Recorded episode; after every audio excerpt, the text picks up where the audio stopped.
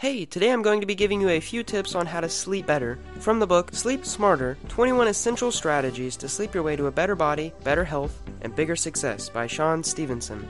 Now, the first chapter really gets into it and digs into the value of good, uninterrupted sleep. When someone works out or performs weightlifting movements, what they're doing is they're actually tearing their muscles. And the only way to get these muscles to build back up is when you sleep. Your brain undergoes a lot of processes that build itself back up when you sleep. So the first tip I want to get to is you need to get more sunlight. Your body knows when it needs it and when it doesn't get enough. When there's not enough sunlight hitting your body, when there's not enough vitamin D being released, your circadian cycle says, hey, there's something wrong here. And it knows that you're not getting enough sleep. It's actually in your DNA to let you know that you should get more sunlight. There was a study in this book and they found that those who work in an office without a window slept on average 46 minutes less in REM sleep, which is rapid eye movement sleep, which is the important sleep. Now the next tip is to avoid screens around 2 hours before bed. Now screens, TV screens, monitors, phones, they emit a blue light, and this blue light simulates the daytime. Your brain's like, hey, it's daytime, I need to wake up. You can actually reverse engineer this and put blue lights, 5,000 Kelvin light bulbs in your office to work better and faster. But let's get back to sleeping better. Your brain won't produce melatonin,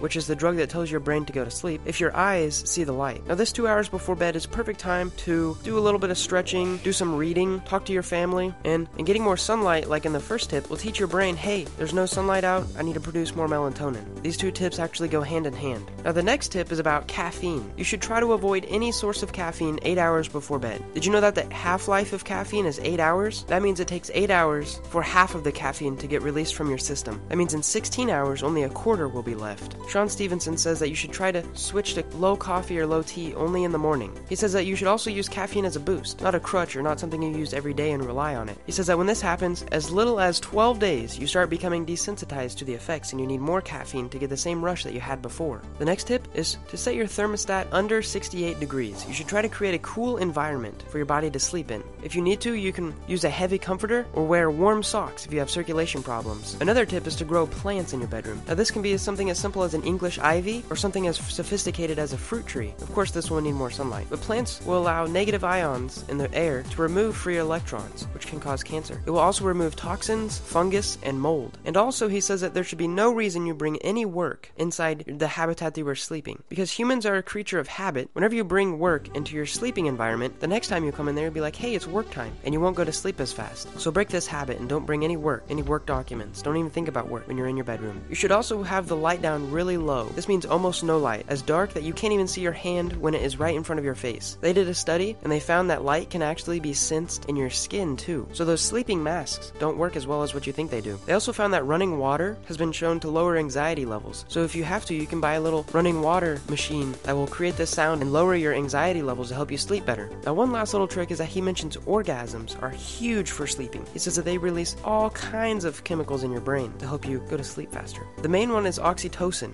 which has a calming effect and actually counteracts cortisol, which is known to be a stress hormone. It releases other anti-stress hormones such as serotonin, norepinephrine, vasopressin, and prolactin. And this is why having sexual relations with someone is also known as sleeping with them. Anyways, I hope you found this video interesting and I hope you learned something. Thanks for watching and subscribe for more.